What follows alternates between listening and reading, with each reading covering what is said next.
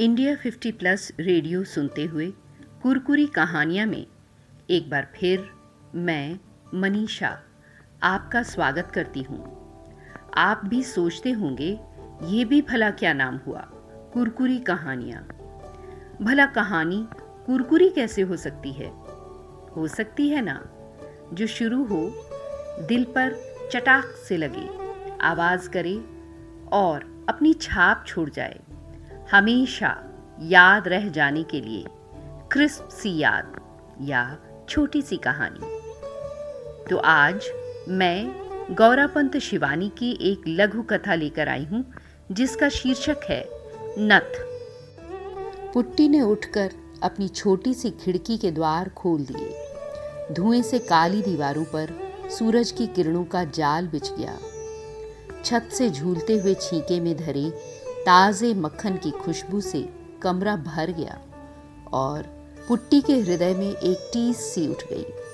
क्या करेगी उस खुशबू का, जब उस मक्खन को खाने वाला ही नहीं रहा? ऐसे ही ताज़े मक्खन की डली फाफर की काली रोटी पर धरकर खाते खाते उसके पति ने उसके मुँह में अपना जूठा गस्सा ठूंस दिया था। ठीक जाने के एक दिन पहले, उस दिन भी ऐसे ही खिड़की के पट से चोर सा उजाला आकर पूरे कमरे में फैल गया था और उसी उजाले के पीछे पीछे ना जाने कहाँ से उसकी सास आकर खड़ी हो गई थी। अपने धृष्ट फौजी पुत्र की वधु को कर्कशा सास ने वहीं चीर कर धर दिया था। हद है बेशर्मी की भी। हमारी कुमाऊं की छोकरी होती तो ऐसी बेशर्म थोड़े ना होती। है ना तिब्बत की लामानी, इसी से गुण दिखा रही है। सास के जाने के बाद वो कितनी देर तक पति की छाती पर सिर धरे सुबकती रही थी। पर जिस छाती को चीनियों की गोलियों की वर्षा झेलनी थी, वो सुंदर पत्नी की टेक बनती भी कैसे? गुमान सिंह के जाते ही पुट्टी पर विपत्तियों का पर्वत टूट पड़ा। सास, विधवा ननद और जिठानी की गालियाँ सुनती तो वो जानबूझकर ही बहरी बन जाती। दोनों कानों पर हाथ धर इशारा करती कि उसे कुछ भी सुनाई नहीं दे रहा है। विधवा ननद का पर्वताकार शरीर क्रोध के भूकंप से डोल उठता। अंधी, कानी, बहरी लड़कियाँ, क्या अभी और बची हैं भौजी तुम्हारे तिब्बत में? अभी हमारा एक भाई और भी तो है। वो व्यंग भरे स्वर में चीख कर कहती, अपने दोनों कानों पर हाथ धरकर अपनी भोली सूरत को और भी भोली बनाकर, पुट्टी, सधे अभिनय की मुद्रा में कहती, क्या करूँ? ना जाने क्या हो गया है इन कानों में। हरदम साए साए की आवाज़ आती है। एकदम बज्जर गिर गया है निगोड़े कानों में। इतना घमंड था ना अपने रूप का। तिब्बत के जादू से हमारे भैया को भेड़ बनाकर रख दिया। इसी से भगवान ने सजा दी। भगवान करे, तुम्हारे कानों पर ही नहीं, पूरे शरीर पर बज्जर गिरे। कुल अच्छी कुलच्छिनी न होती तो क्या गुमान को लद्दाख जाना पड़ता? पुट्टी अपनी हिरनी किसी तरल दृष्टि से उसे देखकर हंसती रहती। जैसे उसकी परुष गर्जना का एक शब्द भी उसके पल्ले न पड़ा हो। माता, भाई, भौजाई और विधवा बहन से लोहा लेकर ही गुमान उसे ब्याह लाया था। अपनी माँ के साथ वो गाँव गाँव में फेरी लगाकर बिसाती का छोटा मोटा सामान बेचा करती थी। स्वास्थ्य से दमकते, उसके लाल चेहरे पर तीखी नाक और बड़ी बड़ी आँखें लामा कन्याओं की भांति चिपटी और छोटी नहीं थी। कानों में गंदे पीले सूत में गुथे फिरोजा और मूँगे झूलते थे। कंधे से टखने तक झूलते, उसके तिब्बती लबादे की ढीली ढाली बाहों में वो एकदम ही बच्ची लगती। पर कभी कभी लबादे की केंचुली उतार कर वह उसकी बाहों की रहस्यमय सीवन से ढूंढ ढूंढ कर जुएँ मारती और तब लबादे की केंचुली से रहित उसका उन्मुक्त यौवन किसी लपलपाते नाग की भांति देखने वाले को डसने दौड़ पड़ता। गुमान ने भी उसे एक दिन बिना केंचुली के देख लिया था। गाँव के चौराहे पर उसकी माँ ने अपनी गंदी चादर फैलाकर दुकान खोल दी थी। जम्बू, गंधरैणी और दूसरे मसालों की जड़ी बूटियों के बीच वो स्वयं टांग पसार कर धूप सेक रही थी और एक टीले पर बैठी उसकी सुंदरी पुत्री अपने लबादे की बाहों से जुएँ बीन बीन कर मार रही थी। गुमान सिंह छुट्टियों में घर आया हुआ था। सुबह सुबह उठकर वो घूमने निकला और माँ बेटी की हाट के सामने ठिटक कर खड़ा हो गया। पुट्टी अपनी सुडौल बाहों की, अपनी लबादे की मुर्दा बाहों से टटोल टटोल कर जुएँ निकाल रही थी। गुमान को देखा तो लजा कर हाथ खींच लिए। उसके गालों की उठी मंगोल हड्डियों के बीच गुलाबी रस का सागर छलक उठा। चौड़े माथे पर गोंद की तरह चिपकाई, काले केशों की पट्टी से कुछ केश निकलकर हवा में फरफरा रहे थे। जीर्ण कुर्ते की बटनों की पूर्ति एक बड़ी सी सेफ्टी पिन लगाकर की गई थी, पर किसी वेगवती के दो पाटों पर बांधा गया रस्सी की पहाड़ी पुल जैसे साधारण सी हवा में काँप उठता है, उसी भांति सेफ्टी पिन रह रह कर काँप रही थी। गुमान अकारण ही चीज़ों का मोलतोल करने लगा। कभी मैली चादर पर सजे छोटे आईने में अपनी मूछे सवारता, कभी नीले फिरोजे की अंगूठी पहनता और कभी उठाकर तिब्बती घंटियाँ ही टुनटुनाने लगता। क्यों बेकार में गड़बड़ करता? पुट्टी की माँ ने अपनी टूटी फूटी हिंदी में उसे झिड़क दिया। लेना है तो लो, नहीं तो जाओ। उसकी युवा पुत्री के आते ही ग्राम के मंचलों की भीड़ जम जाना नित्य का नियम था, पर वो बड़ी खूंखार और रूखी औरत थी। जौ की शराब और भेड़ बकरे के कच्चे गोश्त ने उसका रक्तचाप और भी बढ़ा दिया था। असली और नकली ग्राहक को वो चट से बीन कर फटक देती थी। पर गुमान सिंह को दोबारा झिड़कने का साहस उसे भी नहीं हुआ। उस गोरे तरुण की निर्भीक दृष्टि में कुछ अजीब सी मोहिनी थी। फिर वो फौजी जवान था। ऐसा फौजी जो एक दो दिन में ही निर्मम चीनी लुटेरों को भगाने, लाम पर जा रहा था। पुट्टी की माँ का मन अकारण ही ममता से भर गया। चीनियों को वो कभी क्षमा नहीं कर पाई। उसके इकलौते बारह वर्ष के पुत्र को उन्होंने चीन के किसी स्कूल में पढ़ने भेज दिया था। उसके दमे के रोगी पति को सड़क की बेगार में जोत जोत कर मार डाला था। उसके हाथी से विराट याक को काट कर हत्यारों ने अपनी फौजी टुकड़ी को खिला दिया था और एक दिन वो चूकती तो उसकी पुट्टी को भी उड़ा ले जाते। रात ही रात वो मणिपद में हुम, जपती पुत्री को खींचती, गिरती, पड़ती, तिब्बत की सीमा पार कर गई थी। उन्हीं चीनियों को मार भगाने गुमान जा रहा था। इसी से वो योद्धा उनकी श्रद्धा का पात्र बन गया। गुमान नित्य ही उस सराय में पहुँच जाता, जहाँ पुट्टी अपनी माँ के साथ रहती थी।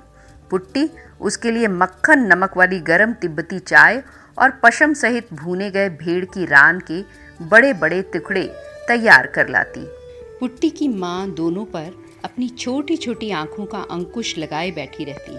फिर भी न जाने कब पुट्टी के मंगोल कटाक्षों की अर्गला गुमान के हृदय कपाट पर स्वयं ही लग गई। जाने के तीन दिन पूर्व गुमान ने पुट्टी की माँ के सम्मुख उसकी पुत्री से विवाह का प्रस्ताव रखा तो वो बड़ी सोच में पड़ गई। कुमैयों के बीच खाली दाल भात खाकर उसकी तिब्बती बेटी कैसे जिएगी? बिना जौ की शराब के उसके गले के नीचे रोटी का गस्सा नहीं उतरता। फिर दूध चीनी वाली चाय भला कौन तिब्बती लड़की गुटक पाएगी? फिर वो गुमान की माँ और विधवा बहन को देख चुकी थी। उस क्रूर बुढ़िया के शासन में उसकी पुट्टी घुल घुल कर मर जाएगी। नहीं, दृढ़ स्वर में अपना निश्चय प्रकट करने को उसने अपनी गर्दन ऊँची की तो देखा गुमान और पुट्टी दोनों दीन याचक की दृष्टि से उसे देख रहे थे। दूसरे ही क्षण पुट्टी की माँ को गाँव के मंचलों का ध्यान आया, जो भूखे बाघ की भांति पुट्टी को किसी भी क्षण निगल जाने को तत्पर थे। उसने अपनी सहमति दे दी। पर अभी गुमान को अपनी माँ, बहन और बिरादरी से मोर्चा लेना था। माँ ने पहाड़ से कूद जाने की धमकी दी। बहन ने कहा, वो फांसी लगा लेगी। पर तिब्बत की सुंदरी कन्या को लाकर जब गुमान पाँच पंचों के सामने सीना तान कर खड़ा हो गया तो पंच भी सहम गए। पुट्टी के सात्विक सौंदर्य ने धर्म, जाति और रूढ़ियों की उलझी गांठ क्षण भर में सुलझा की थी दूसरे गाँव से पंडित बुलाकर गुमान के युवा मित्रों ने फेरे फिरा दिए और कुछ याकूत, फिरोजे, चांदी की तीन चार दंत खुदनिया और चार बकरियों के दहेज के साथ ज़ोर ज़ोर से रोकर पुट्टी की माँ ने उसे सराय से ससुराल के लिए विदा किया। ना जाने कितनी गालियों से सास ने उसका वरण किया। जिठानी और ननद उसके विचित्र लबादे का मज़ाक बनाती ज़ोर ज़ोर से हंस रही थी। किंतु उस बदसूरत लबादे के भीतर जगमगाते रत्न को एक ही व्यक्ति ने पहचाना था, और वो था गुमान। वो जितना ही अपनी भोली विचित्र पत्नी को देखता, उतना ही उसके सौंदर्य में डूबता चला जाता। पुट्टी बहुत कम बोलती थी, और बोलने और हंसने में उसके गालों की ऊँची हड्डियाँ कुछ और भी ऊँची उठ जाती थी।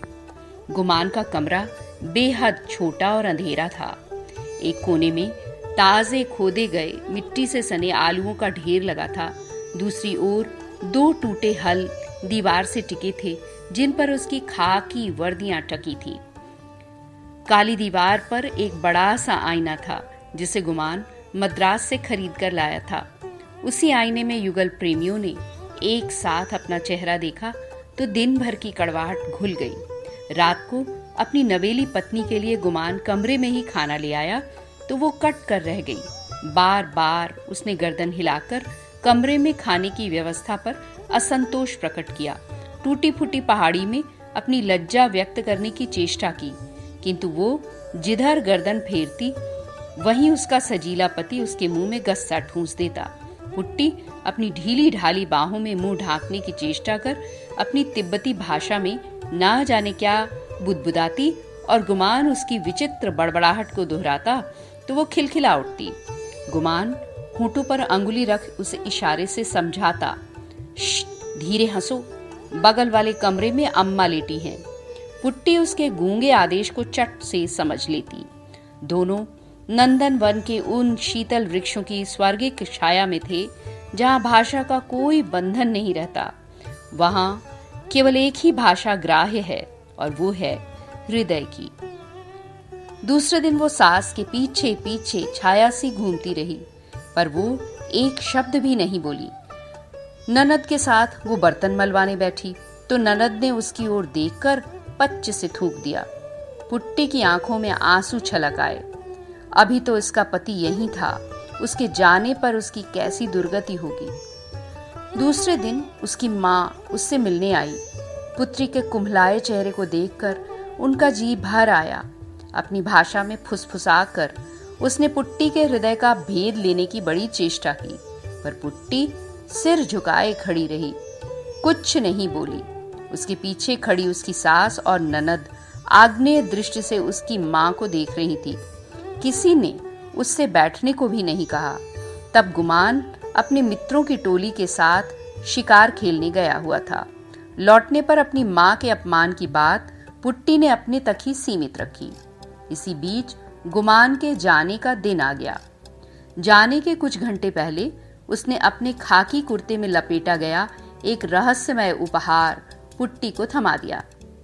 पुट्टी, इसमें तेरी पसंद की एक चीज़ लाया हूँ। पर अभी मत खोलना, समझी? और अकेले में देखकर इस आलू की ढेरी के नीचे गाड़ कर रख देना। पुट्टी डबडबाई आँखों से पति के हसमुख चेहरे को देखती रही। कहती भी क्या? अपने हृदय की व्यथा को वो अपनी ही तिब्बती भाषा में ठीक से व्यक्त कर सकती थी, और उस भाषा के दुरूह शब्द उसका पति कैसे समझता? पतली मूछों के नीचे पति की मीठी हँसी के सपने देखती बेचारी आलू के ढेर पर सिसकती रही। एकाएक उसे पति के शब्द याद आए। इसे अकेले में देखना पुट्टी। हाथ की बादामी थैली को वो भूल गई थी। क्या लाया होगा गुमान? कांपते हाथों से उसने पोटली खोली और चौंक कर पीछे हट गई। पोटली से अगर काला नाग भी फन उठाए निकल आता तो भी वो शायद इतना नहीं चौंकती। पोटली से उसके पीले, गोल चेहरे की परिधि से भी बड़ी पीली चोखे सोने की नथ, झक झक दमक उठी। लाल, सफ़ेद और हरे कुंदन का जड़ाऊ लोलक उसके हाथ का स्पर्श पाकर घड़ी के पेंडुलम सा डोल उठा। सहसा उसकी आँखें पति के प्रति कृतज्ञता से डबडबा आई। एक दिन उसने ग्राम के प्रधान की बहू की नई नथ देखकर पति से आलू के इसी ढेर पर बैठकर एक नथ की फरमाइश की थी। हाथ के इशारे से उसने अपनी छोटी सुगढ़ नासिका के इर्द गिर्द उंगली से घेरा खींच खींच कर भूमिका बांधी थी। पहले गुमान समझा नहीं और फिर कैसे ठठा कर हंसा था। आज उसी आलू के ढेर पर नथ झक झक कर रही थी। पर उसे पहनकर बैठेगी तो देखेगा कौन? टप टप कर उसकी आँखों से आँसू गिरने लगे। न जाने कब उसकी माँ आकर चुपचाप उसके पीछे खड़ी हो गई थी। सास और ननद गुमान को छोड़ने बस स्टैंड गई थी। पुट्टी की माँ शायद बाज़ार करने जा रही थी। माथे पर पोटली की गांठ बंधी थी। दामाद से वो कल ही मिल ली थी। सुबह से ही पुट्टी के लिए उसका मन न जाने क्यों व्याकुल हो उठा था। सूजी सूजी आँखों से माँ को निहार कर पुट्टी ने इशारे से नथ दिखाई। पोटली को उतार कर माँ पुत्री के निकट खिसकाई। नथ हाथ से उठाई तो उसकी आँखें आश्चर्य से फट उठी। बाप रे बाप, कम से कम छह तोले की है पुट्टी। इतना रुपया तेरे आदमी के पास कहाँ से आया? क्या पता माँ, कह गए हैं, अम्मा से बचाकर ज़मीन में गाड़ देना। पुट्टी की माँ की आँखों में समधन के प्रति घृणा उभर आई। ठीक ही तो कह गया, चुड़ैल, अपनी बेटियों को दे देगी। ला ला जल्दी से कुछ ला, गाड़ कर रख दूँगी, नहीं तो फिर बुढ़िया आ जाएगी। पर एक बार पहन तो बेटी मैं भी देखूँ। ऐसी नथ और ऐसा तेरा रूप, एक बार तो देख जाता अभागा। सुंदरी पुत्री के सौम्य चेहरे पर नथ की शोभा देखकर उसकी आँखें भर आई। डलिया में धरे टूटे दर्पण को निकालकर पुट्टी ने चटपट अपना चेहरा देखा तो स्वयं लाज से लाल पड़ गई। छी, कहीं भी अच्छी नहीं लग रही हूँ। ऐसा कहकर वो माँ से अपने सौंदर्य की स्तुति बार बार सुनना चाह रही थी। तू अच्छी नहीं लग रही है तो कौन अच्छी लगेगी? तेरी खूसट सास? अच्छा ला, उतार नथ, मैं चट से गाड़ दूँ। ऐसी चीज़ क्या बार बार बनती है? अब तक पुट्टी की सास और ननद लौटी। माँ बेटी ने दो हाथ गहरा गड्ढा खोदकर नथ को गाड़ दिया था। नथ का इतिहास माँ बेटी तक ही सीमित रह गया था। फिर धीरे धीरे युद्ध की दारुण विभीषिका में पुट्टी भटक कर रह गई। भांति भांति के भयावने समाचार सुनकर वो तड़प कर रह जाती। कभी सुनती कुमाऊं के असंख्य वीर, जवानों के पावन रक्त के अबीर से नीफा और लद्दाख के वन वनांत रंग गए हैं। कभी सुनती निशंस चीनी हत्यारों ने चारों ओर से घेर कर कुमाऊं रेजिमेंट की एक पूरी टुकड़ी को मोर्टार से भून दिया है। भूखी प्यासी वो कभी स्कूल के हेडमास्टर के रेडियो से कान सटा कर बैठ जाती। कभी बिलख बिलख कर रोने लगती। हिंदी ठीक से समझ नहीं पाती थी और ठीक से न समझे जाने पर भी युद्ध के भयावने समाचार उसे और भी भयानक लगते। सास दिन भर बड़बड़ाती रहती, कुलच्छिनी, रो रो कर कैसा अशगुन कर रही है। बहुत दिनों तक गुमान की कोई चिट्ठी नहीं आई और फिर एक दिन एक तार आया। कुमाऊं रेजिमेंट का गुमान सिंह दुश्मन की गोलियाँ झेलता हुआ आखिरी दम तक अपनी चौकी पर डटा रहा। अंत में जांग में गोला फट कर लगने से वो वीर गति को प्राप्त हुआ। जब उसकी सास और ननद छातियाँ पीटती, हथिनी से चिंघाड़ रही थी, तब पुट्टी शांत, प्रस्तर प्रतिमा सी आलुओं के ढेर पे बैठी थी। वही आलुओं का ढेर, उसके प्रेम का ताजमहल था। उसी ढेर पर सौभाग्य ने उसका वरण किया था और आज वही वैधव्य का विषधर उसे डस गया था। एक एक आलू के साथ सैकड़ों स्मृतियाँ लिपटी पड़ी थी। आलुओं की मिट्टी पर गुमान जाने के एक दिन पहले अपना और पुट्टी का नाम उंगली से लिख दिया था। नाम के उसी घेरे को पुट्टी एक टक देख रही थी। पुट्टी की माँ बिलखती आई, पर पुट्टी को देखकर स्तब्ध रह गई। ये तो पुट्टी नहीं, जैसे स्वयं तिब्बत के मठाधीश बड़े लामा बैठे थे। उसकी आँखों में एक भी आँसू नहीं था। स्थिर दृष्टि उठाकर उसने अपनी माँ को देखा। पुट्टी, मेरी बच्ची, मेरे साथ घर चलेगी।